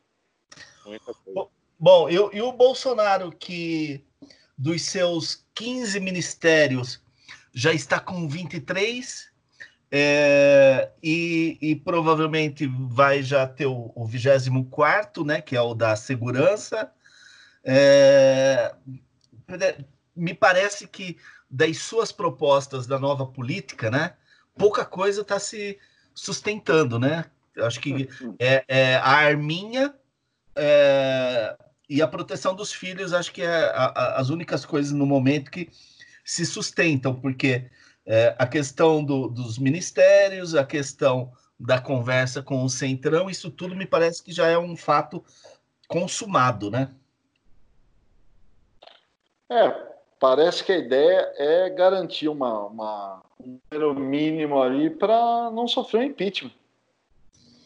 Uhum. Para mim está claro que ele percebeu o movimento das ruas, percebe a, a é, o descontentamento, né? Essa história dos 70% ela, ela é cada vez mais real e ele precisa de uma base para isso. Enquanto isso, ele aquece é, a claque, o nicho dele ali com essas essas patifarias aí, né? De ter o, o, o Weintraub, a, a, a deputada Zambelli, é, as lives aí para animar o, o, público dele, as questões de invadir o hospital, enfim, manter esse público aquecido nisso, que é um público que ele pode fazer qualquer coisa, você não apela à razão. Então você não, tem, não há discurso que você vá dissolver esse, é, esse nicho que está agarrado ao Bolsonaro e não vai largar por nada. Ah, mas aí é o sinal trocado com o Lula também, né? Porque o Lula também tem esse grupo é, que é, é, o Lula pode dizer qualquer coisa é, que, que é justificável, né? Pode é, falar qualquer qualquer sandice, como no passado é, já falou, que tem esse grupo que vai seguir cegamente, né? Não, é verdade, mas, mas é importante para ele, né? Junto com os votos que ele está tentando segurar ali, né? Trazendo é, a boiada passou ali no centrão, né? A uhum. boiada do Salles é a boiada do centrão que, que adentrou o governo. E mais esse público ali para manter seus 25, 27%, ainda é, consegue se segurar aí no cargo. Né? O que, que você ia dizer, João? Não, é, é, é, que é triste porque você vê que o país não tem um projeto, né? Eu acho que se antes já era difícil, não tinha projeto, agora com a crise do coronavírus, né, esse projeto praticamente se esvaiu. Mas nem na área econômica, né? Então a gente estava discutindo reforma da reforma tributária, né, uma modernização aí do país, né, frente às novas demandas, principalmente nessa questão de impostos, tudo, é algo que não vai avançar né? Não, não, não vai conseguir se fazer nada. Passou a reforma da Previdência e só, né? Eu, eu não tenho perspectiva de que vá conseguir passar outras reformas. Ah, mas não vai mesmo, hein? Não, não, não vai. É, é mas a, a, impressão que eu tenho também é que o Bolsonaro não está nada confortável com, com, essa, com essa ação das fake news no, no Supremo, né? Com é, certeza. A impressão que dá é que uh, os, o, os ministros estão muito putos, né? Com, com uhum. tudo que vem acontecendo e para piorar a situação, uh, ontem teve aquela coisa de, de, de tacarem fogos de artifício uh, no prédio do, do Supremo, né? Quer dizer, a hostilidade ela não parou, né? patético, né? Ah, patético, patético, mas. Cafona é, e patético. É, mas que parece que a, acabou desagradando muito é, os ministros do, do, do, Supremo e com uma ação ali que a impressão que eu tenho é que ela está mirando e tá, é, estão achando o melhor caminho, aquele caminho que juridicamente não se é, não tenha qualquer é, divergência para buscar quem de fato é, é, o grande coordenador do gabinete do ódio, né? Que é o Carlos, o Carlos Bolsonaro, o Carluxo, né? Então me parece que é, tudo está é, caminhando para chegar no Carluxo. Não sei se vocês têm essa impressão. É, não só ele, como os, os, os, filhos dele, né? Então acho que vai, vai é questão de tempo para chegar nele. Né? E aí o que, que vai acontecer aí? Essa é a nossa grande dúvida. Porque eu não entendo que o Exército, as Forças Armadas estão a favor daquilo que o governo está fazendo.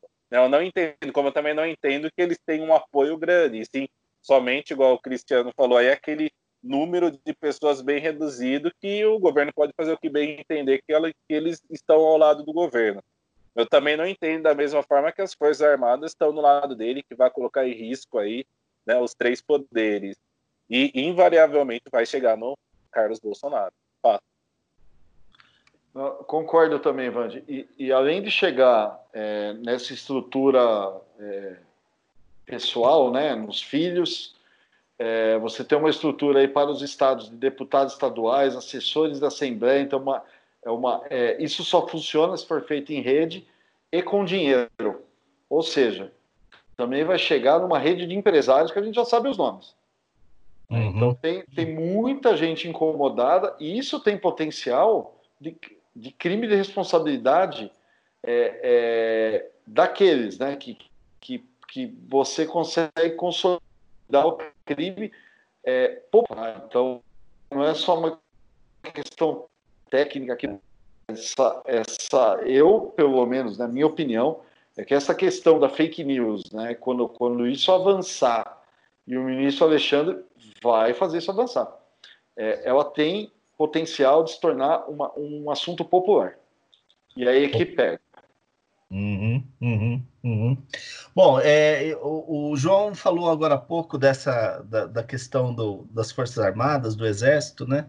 É, aliás, é, nós levamos uma. Nós não, né? Mais a, a milicada do que nós, né? Mas, assim, é, no momento em que o, o, o, general americano lá, que é general da, da de segurança, né? De, de, que, que, coordena toda a, a, as Forças Armadas americanas, se desculpou publicamente por ter aparecido em uma, em uma manifestação ali ter sido fotografado numa manifestação do, do Trump, né? Aliás, o Trump querendo fazer aquela aquela ceninha dele com a, com a Bíblia na mão na frente da igreja, que acabou dando porrada em todo mundo que estava ali no ato pacífico para poder abrir o caminho e o general foi é, fotografado, né? Foi filmado ali junto com o Trump. E aí ele se desculpou porque diz que o papel da, das Forças Armadas americanas não é essa, não é de governo, nunca foi de governo, né?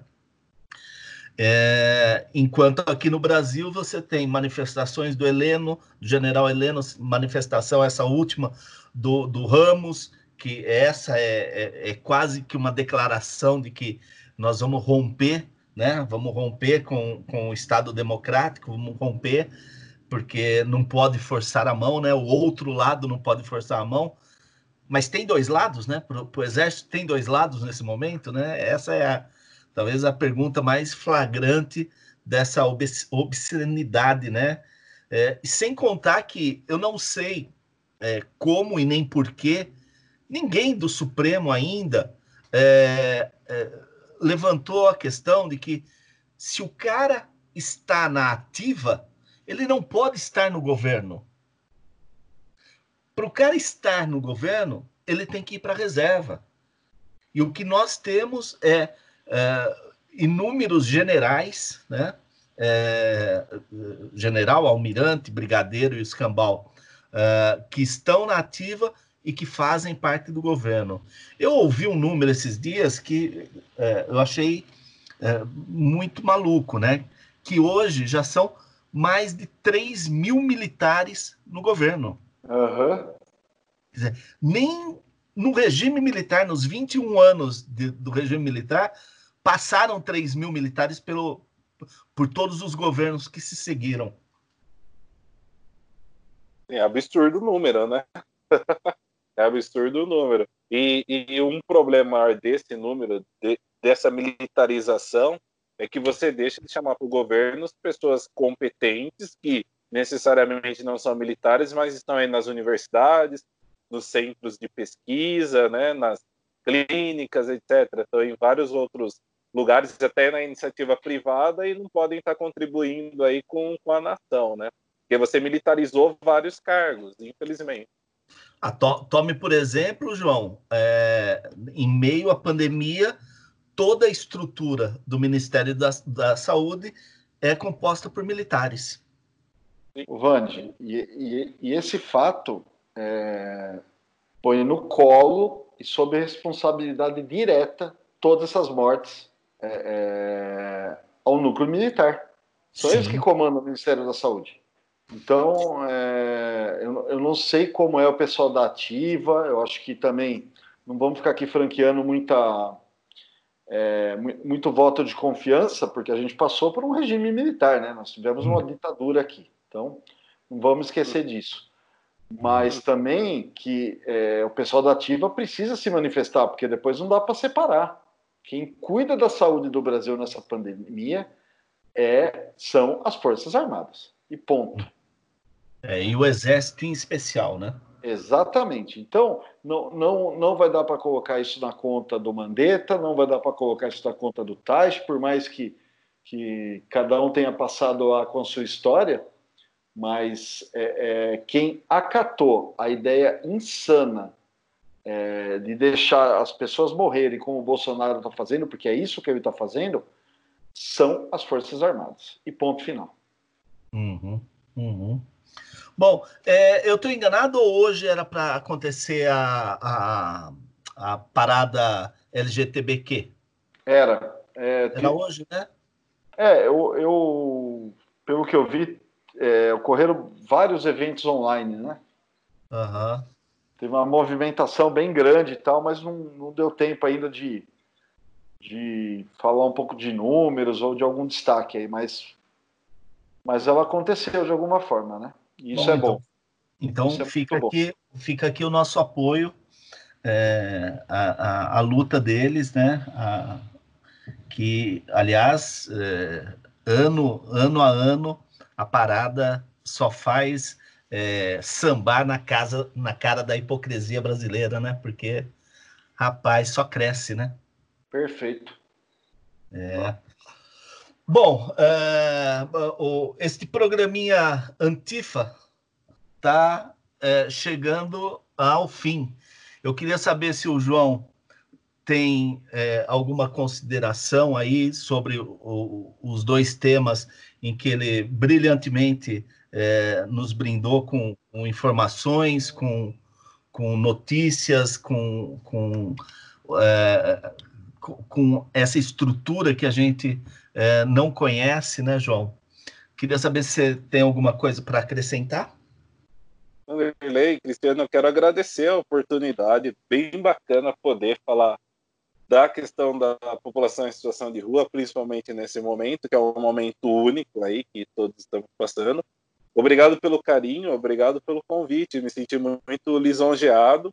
E a equipe do Centro Pop também, certamente eles vão estar tá acompanhando aí depois a gravação, tudo. Mas obrigado pela oportunidade. Oh, fala pro pessoal que a gente está é, aceitando novos ouvintes, viu? Sim. Bom, João, mas ó, nós temos ainda o, o, o nosso encerramento, ele tem mais é, duas, duas partes aqui ainda. A primeira é a seguinte: toda, todo programa nós elegemos o nosso ordinário da semana, né? Que é aquele fato ou aquele personagem, aquela pessoa que fez a, a, a maior besteira que, que, pós, que podemos imaginar uh, na semana, né? E não tem como, né? O, o dessa semana fica por conta é, desse, desse mentecapto do Bolsonaro é, com relação à live dele de quinta-feira, que acabou tendo desdobramentos e desdobramentos é, próximo de, de, de, uma tragédia, né? Que foi incentivar é, os malucos que, que o apoiam a invadir hospitais para se certificar que os, os leitos de UTI não estão é, exauridos, não estão é, todos preenchidos, né? Então é, é, um absurdo, não dá nem para ficar comentando. Se vocês quiserem, por favor, fiquem à vontade, porque é muito esdrúxulo isso. Passo. Eu só concluo nesse assunto que são tempos sombrios, né? Você nunca viu isso acontecer. Eu acho que raramente você vai acontecer. Até no, na guerra se pre preservam-se os hospitais dos ataques militares. Né? E aqui no Brasil, o próprio presidente da República manda invadir o hospital. Então, é uma coisa insana. Na guerra tem ali uma questão de honra de você não, não bombardear hospitais. Né? E aqui a gente manda invadir hospitais. É incrível. É incrível. Bom, e o nosso personagem é, extraordinário, né? Aquele cara fora do comum e que e que está fazendo trazendo um pouco de luz para esses tempos aqui de, de trevas, né, que, que nós estamos vivendo esses tempos sombrios, né? É o Paulo Lima, conhecido como o Galo, é, ele é daqui de São Paulo, ele é líder dos entregadores é, de aplicativo, né? Esses, esses aplicativos aí de comida. É, ele é o coordenador do grupo Antifa, né? Antifascista aí do, dos entregadores de aplicativo. Ele deu uma entrevista muito legal no UOL, que, que vai estar no, na descrição do nosso episódio também, né?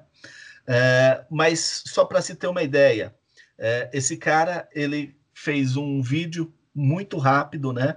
Desses de, de WhatsApp, é, voltado para o pessoal dele, né? Para os integradores, entregadores de aplicativo, é, dizendo que uh, o, o, os aplicativos eles precisariam é, fornecer comida e kit de higiene para os entregadores, né? Essa ação dele, ela simplesmente uh, chegou até o momento a 344 mil assinaturas, um abaixo assinado, é, exigindo é, melhorias na, na, na atividade desse público. E a gente já falou muito sobre a precarização né, do trabalho, das condições de trabalho é, desse pessoal, né, do, dos aplicativos em geral, e, e pelo jeito é, começa-se um movimento aí, e, e, é interessante porque esse cara ele simplesmente é, não ficou só, ele não ficou simplesmente nas questões é, corporativas, né? É, também com um olhar muito apurado para a situação que nós estamos vivendo, ele também está é, incentivando esse grupo a participar das manifestações é, pela democracia, né, em defesa da democracia e contra essa escalada fascista aqui no Brasil. Então, é uma personagem muito interessante, vale a pena ler a entrevista que vai estar no, no, na descrição do nosso episódio, e é o nosso personagem extraordinário dessa semana, o Paulo Lima, o Galo, líder dos entregadores de aplicativo. João, agora é, é, o momento da nossa, das nossas dicas, né? Então, nós e o nosso convidado é, deixam aí é, uma dica ou várias dicas é, para os nossos ouvintes. É, então, hoje eu começo por você. Vamos lá. Pode ser do livro já? Opa! Então vamos lá. Livro, a dica é o Cidadão de Papel do Gilberto Daimten. Faleceu recentemente. Isso. Gilberto Daimten. E o livro Cidadão de Papel, que é incrível. Ah, mais alguma? Não, de livro seria essa. Ué, mas se quiser, se tiver mais uma dica, aproveita o ensejo. então vamos lá, um outro livro que eu tô lendo, ele chama Sutil Arte de Ligar o foda-se. então, é um livro bem bacana para você poder relaxar. Chama-se A Sutil Arte de Ligar o Foda-se. Muito legal. Cris? Bom, minha dica é algo que me surpreendeu esses dias, que foi um disco novo do Ira. É, o Ira, acho que todo mundo conhece, banda histórica aí da cena paulistana de, de, sim, sim. de rock, né, na década de 80, é, que, pô, tem discos maravilhosos, mas que estava num certo hiato, né? Eles estavam fazendo muitos shows acústicos, né? É, uma série de brigas. O Nazi já é um personagem da, da, da cena musical brasileira, tal, e vieram com um disco maravilhoso, né? É, e, e, é uma dessas coisas, né? Que no meio dessa pandemia, quarentena, né? Chega na casa da gente como se fosse um presente, cara. Então, o disco tá lindo. É, é um disco novo do Ira e o nome do disco é simplesmente também Ira aproveitando a dica, é, tem uma faixa que está linda, que curiosamente não é cantada pelo Nazi, né, mas pelo, pelo Edgar Escandurra, de uma música que se chama Mulheres à Frente da Tropa. Mulheres à Frente da Tropa. É algo muito significativo para os nossos tempos, né? Ah, muito bom. Bom, a minha dica de hoje, ela, é, na verdade, é uma descoberta minha uh, recente, né, dessa semana, que é o Quinteto Armorial, que é um disco chamado Do Romance ao Galope Nordestino. Esse disco é de 1974. é, e faz parte do movimento armorial que foi organizado pelo Ariano Suassuna, né, de resgate da cultura nordestina, é, principalmente do sertão nordestino, né? Vem muita coisa da, da, de Pernambuco e muita coisa da Paraíba nesse movimento. E, e, o Quinteto Armorial ele, ele se formou nessa época, dentro desse, desse movimento maior aí, de, de, de essa manifestação cultural organizada pelo é, Ariano Suassuna, né? E que é, guardadas as devidas proporções, nós podemos considerar como um hip hop nordestino da década de 70, né? Porque eram várias manifestações culturais é, aflorando ao mesmo tempo ou resgatando, né? Sendo resgatadas, né? É, como a literatura de cordel, como a, a, poesia ali nordestina, a música nordestina, é, a, as origens europeias na música nordestina.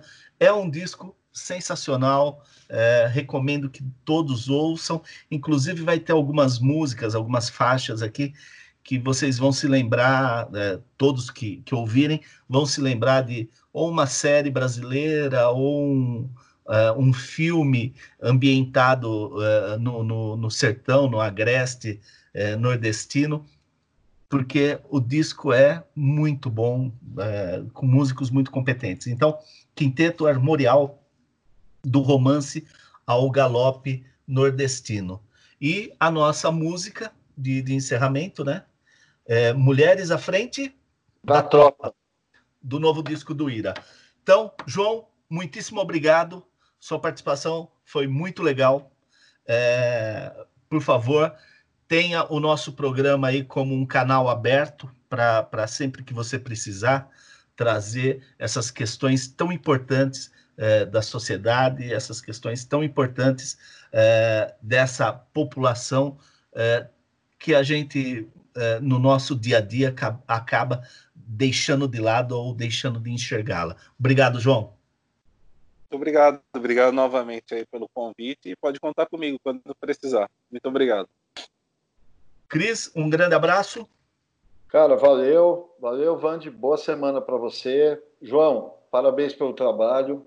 Né? A gente está aqui falando de política pública, que, que nesse momento, né, a gente ouvir falar de boas políticas públicas é um alento para a gente. E fazer uma observação, senhor Vanderlei, que podcast sem Juliano é golpe. Ah, com certeza, cara, com certeza. É, é, é, você pensar na seleção brasileira de 82 sem o Falcão no meio-campo. É, é isso aí. Tchau, GT. Então, tchau, abraço, subindo, boa semana. Subindo a música para descer a nossa cortina. Abraço, tchau, tchau. Tchau, tchau, falou. Ouça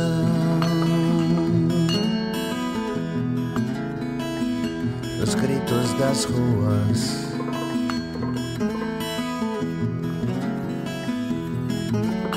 Peito a mostra, vozes agudas.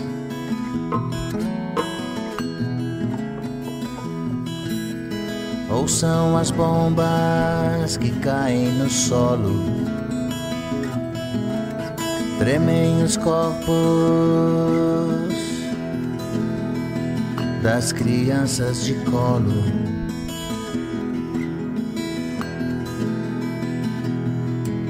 Mulheres à frente da tropa.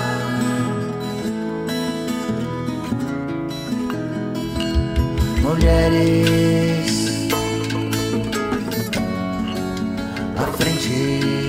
da tropa.